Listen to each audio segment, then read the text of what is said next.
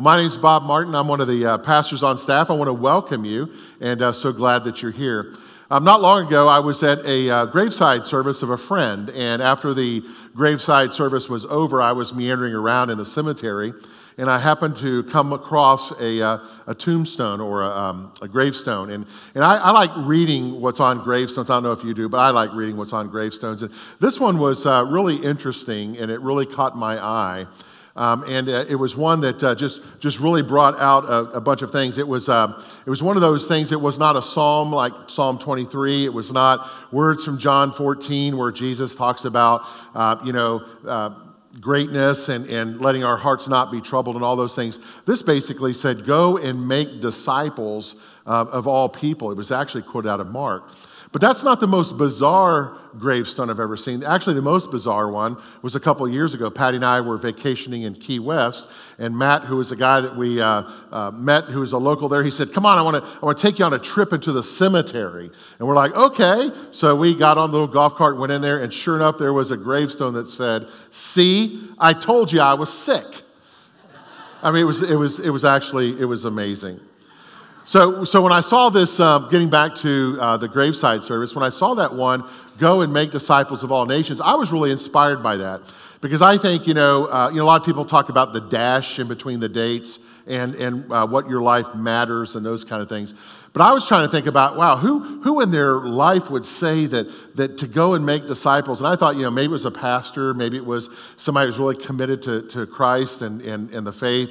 And, and I started thinking about, you know, what would I put on my gravestone? And, and not really sure what, what will go on that. Um, but I thought, you know, I wondered a little bit more about this person. When did they live? How long did they live? What impact did they have? And who were they? And I walked around to the back of the gravestone, and I was just totally blown away with what I saw. The gravestone wasn't for a person, it was for a church.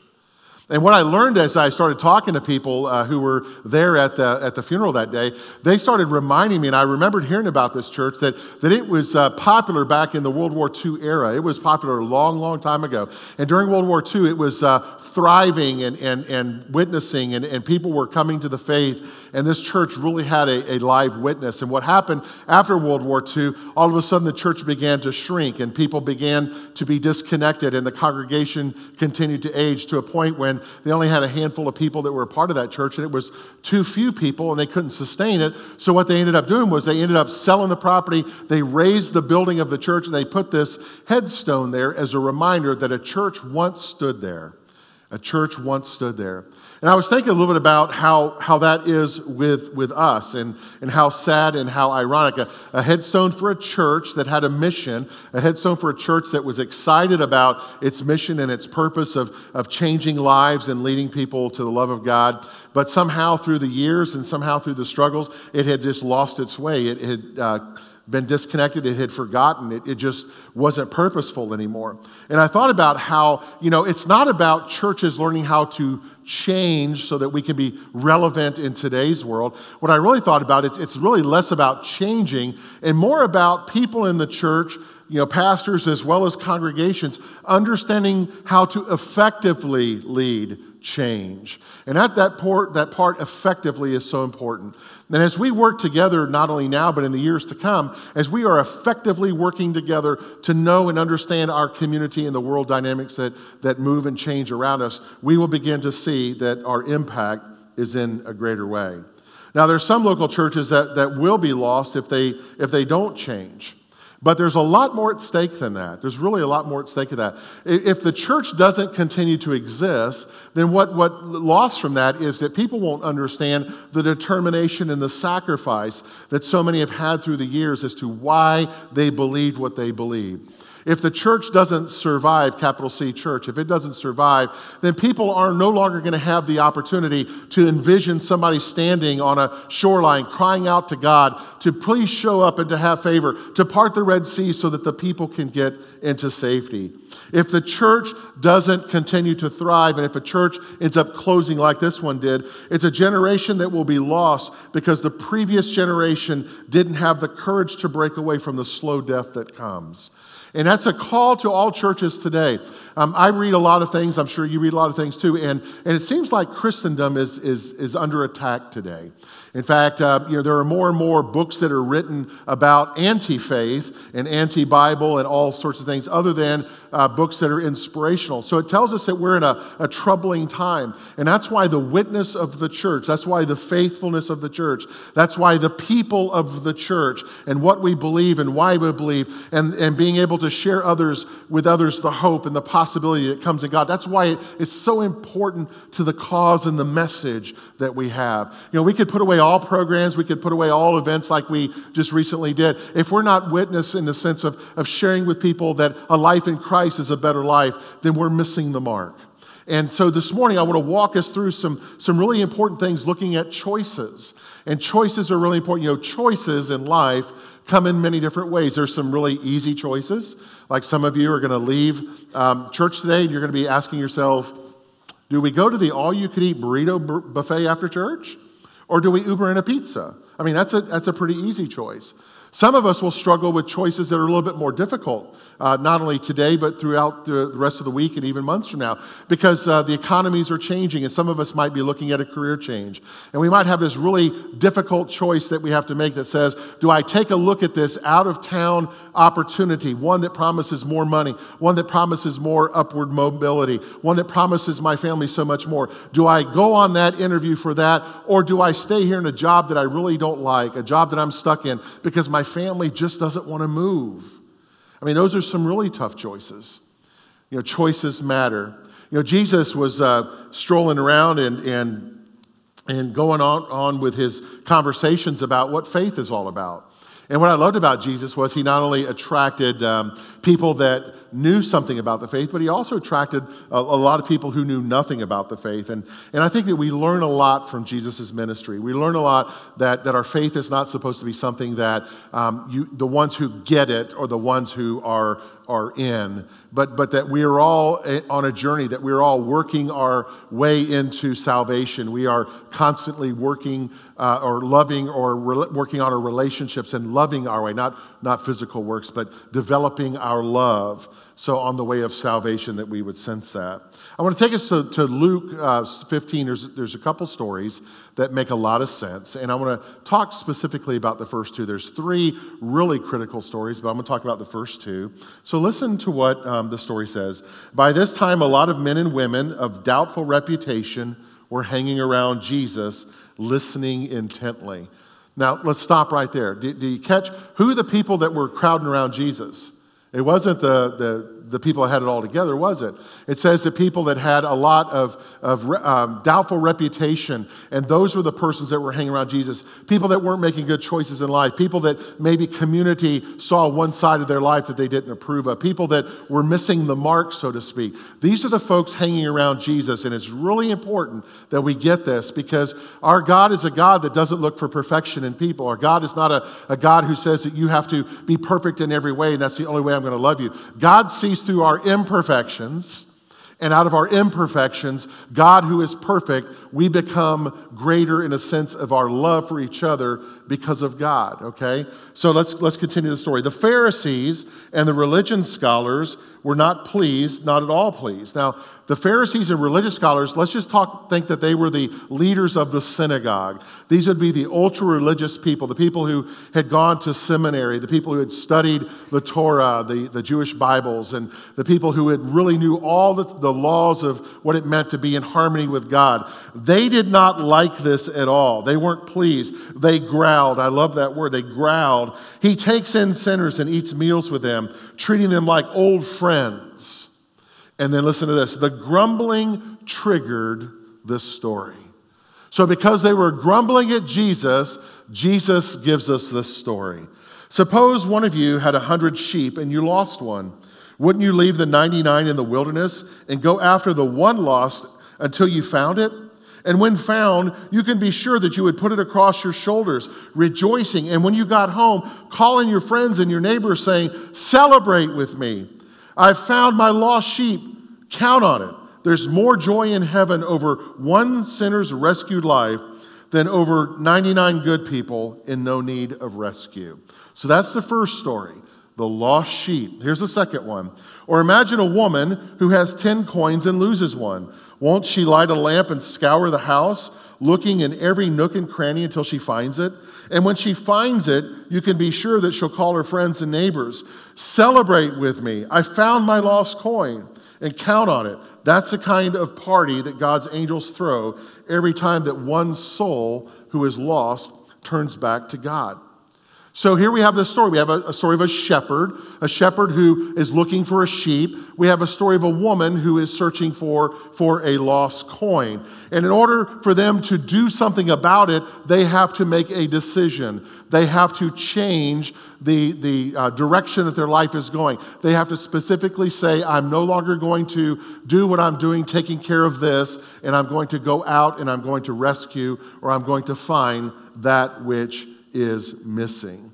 So the woman, the woman is interesting. You know, she's looking for a coin. We don't know a whole lot about her. We don't know if she's rich or if she's poor. All we know is she has 10 coins and she's lost one of those. Now, um, I'm, I'm kind of doing the math thinking if somebody had 10 coins back in this day, that even if they were just a fraction of the value of coins, that they actually probably had money in their community. So here's a woman whose life probably could have been fine with nine coins, but it's incomplete because one is missing. And folks, she's like tearing the place up. She's like, it's like Super Bowl Sunday and you're looking for the remote, you know? It's like, I can't find it. Where's it? The game's coming on. And she's pulling everything out, trying to find the one. And we see the burden that God is placing in this story that the shepherd and the woman are seeking what is missing, what is missing, and what ultimately is lost. So the question this morning is what do these stories mean to us? And when we, when we hear these stories or when we read them, what, what do they mean to us? And, and, and how important is the, the one compared to the 99?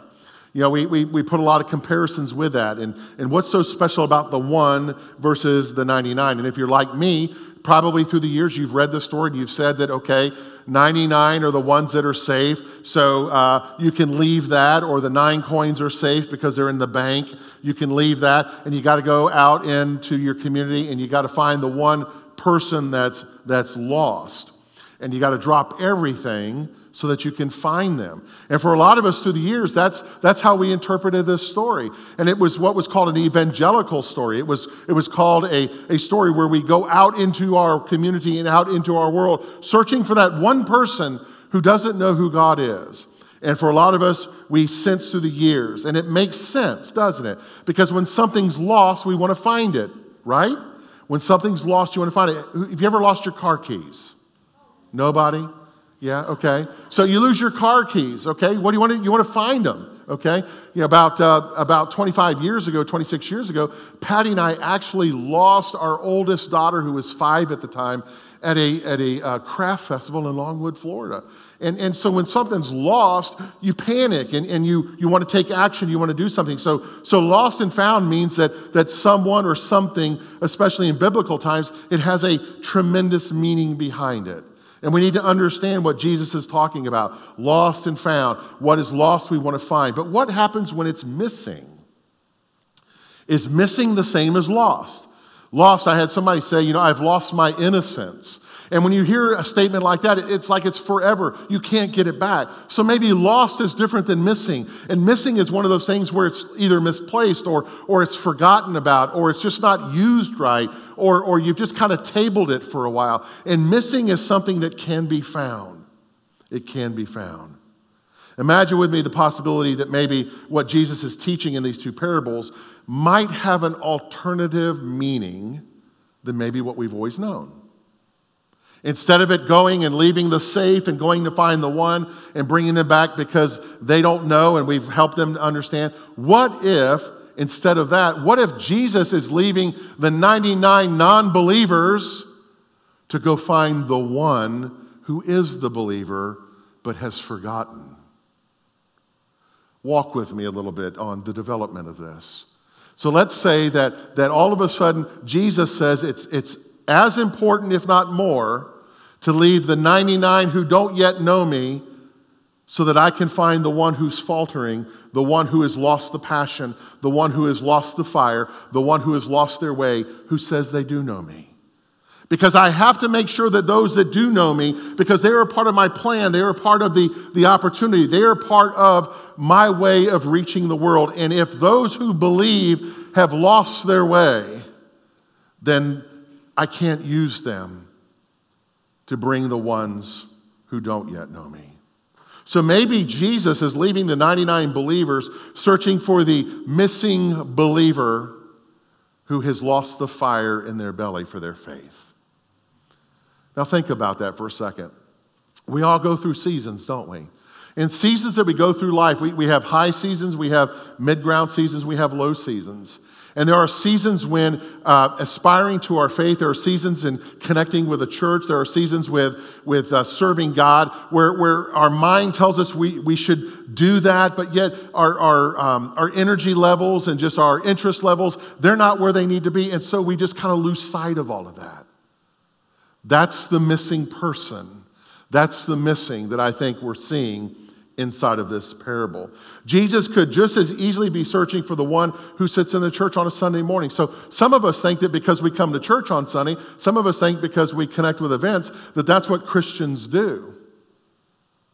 Well, it's deeper than that. It's certainly part of how we grow in our love of God.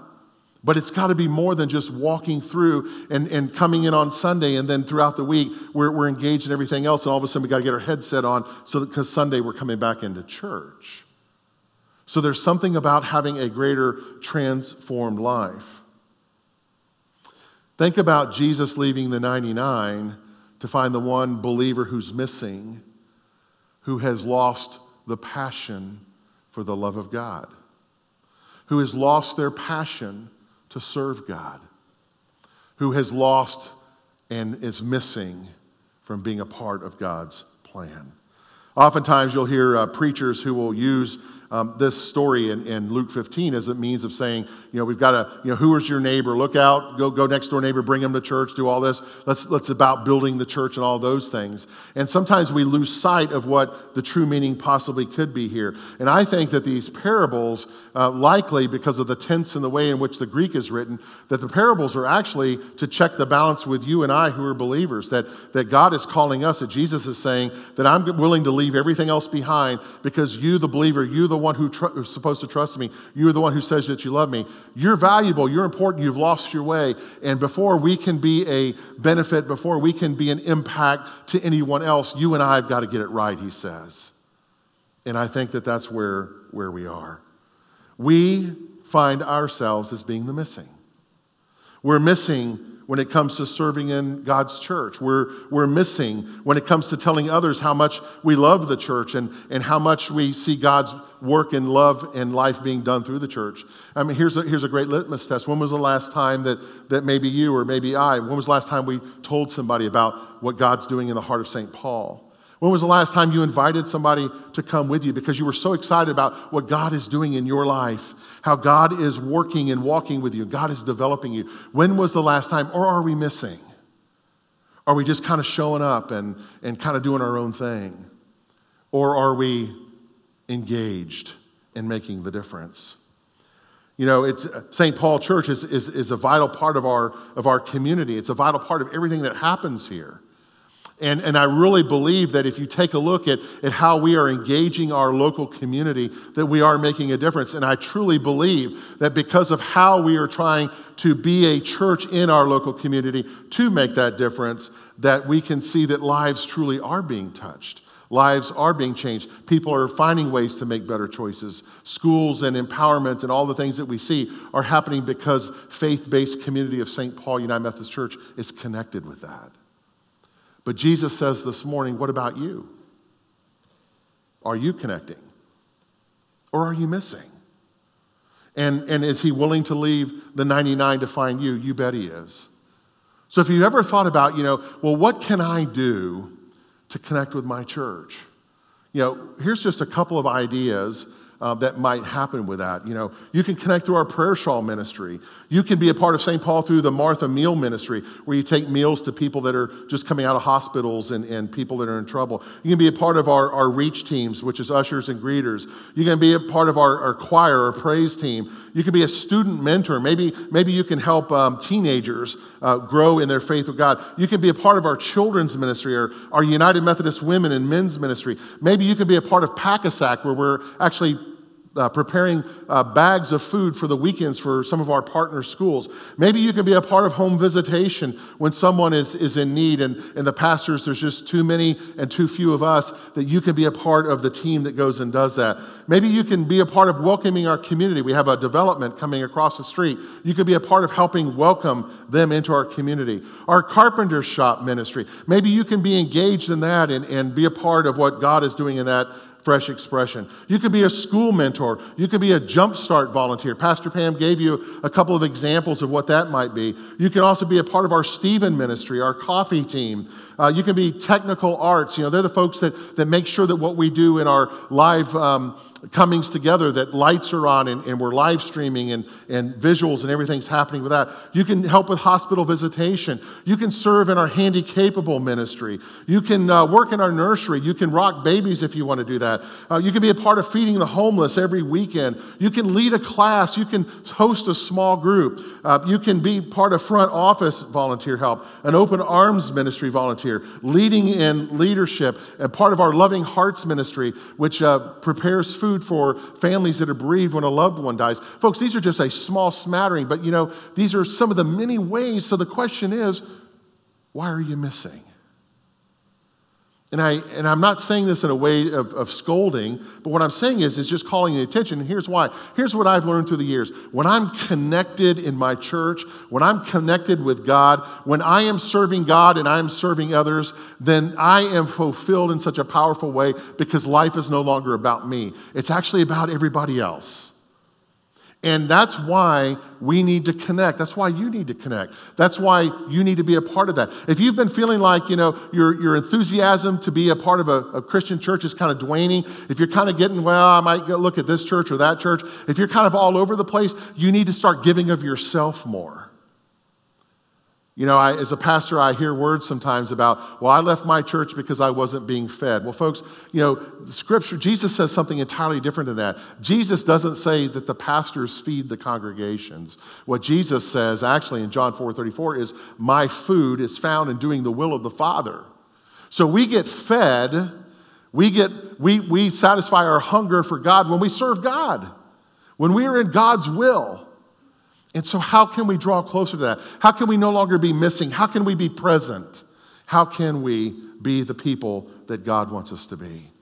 If you're someone who's never been connected to a church, if you've never been connected to any ministries, if you've never had the opportunity or, or felt that you've had the time to actually step out and serve in some way, let me tell you, if you take that chance, if you take that opportunity, if you will just step out and serve and connect in some way here at this local church, I guarantee you that you will have more joy in your life. I guarantee you that, that you won't have a problem free life, but you will see life in a different perspective. You will start loving people more. You will start loving Jesus more. You will start uh, having deeper relationships in your families and in your marriages and in your friendships because your life is no longer your own. Because you've turned your life inside out for the service of God and for the love of God for so many others. So today I'm inviting every person who calls St. Paul their church home. And if you're visiting with us today, I'm going to give this invitation to you as well. I, I, I call upon you to rediscover the happiness and the joy of being part of a church once again. Whether you choose to be a part of this church or another church, be, be joyful, connect, serve, love, and raise that level. I call upon every one of you to no longer be missing, but claim the truth that you have been found, that Jesus is willing to risk reaching 99 unbelievers to reconnect you, the believer, so that you can partner with him in his greater purpose. I call upon all of us to reinsert ourselves back into the life mission of this church and to be engaged with that. And not merely to participate by coming on Sundays, but be the army for Christ in our community and the work that we do. And I remind all of us that, that Jesus loves us so much that he's uh, willing to append the search for those who yet know him to come find you, to come find me, to find us when we are missing.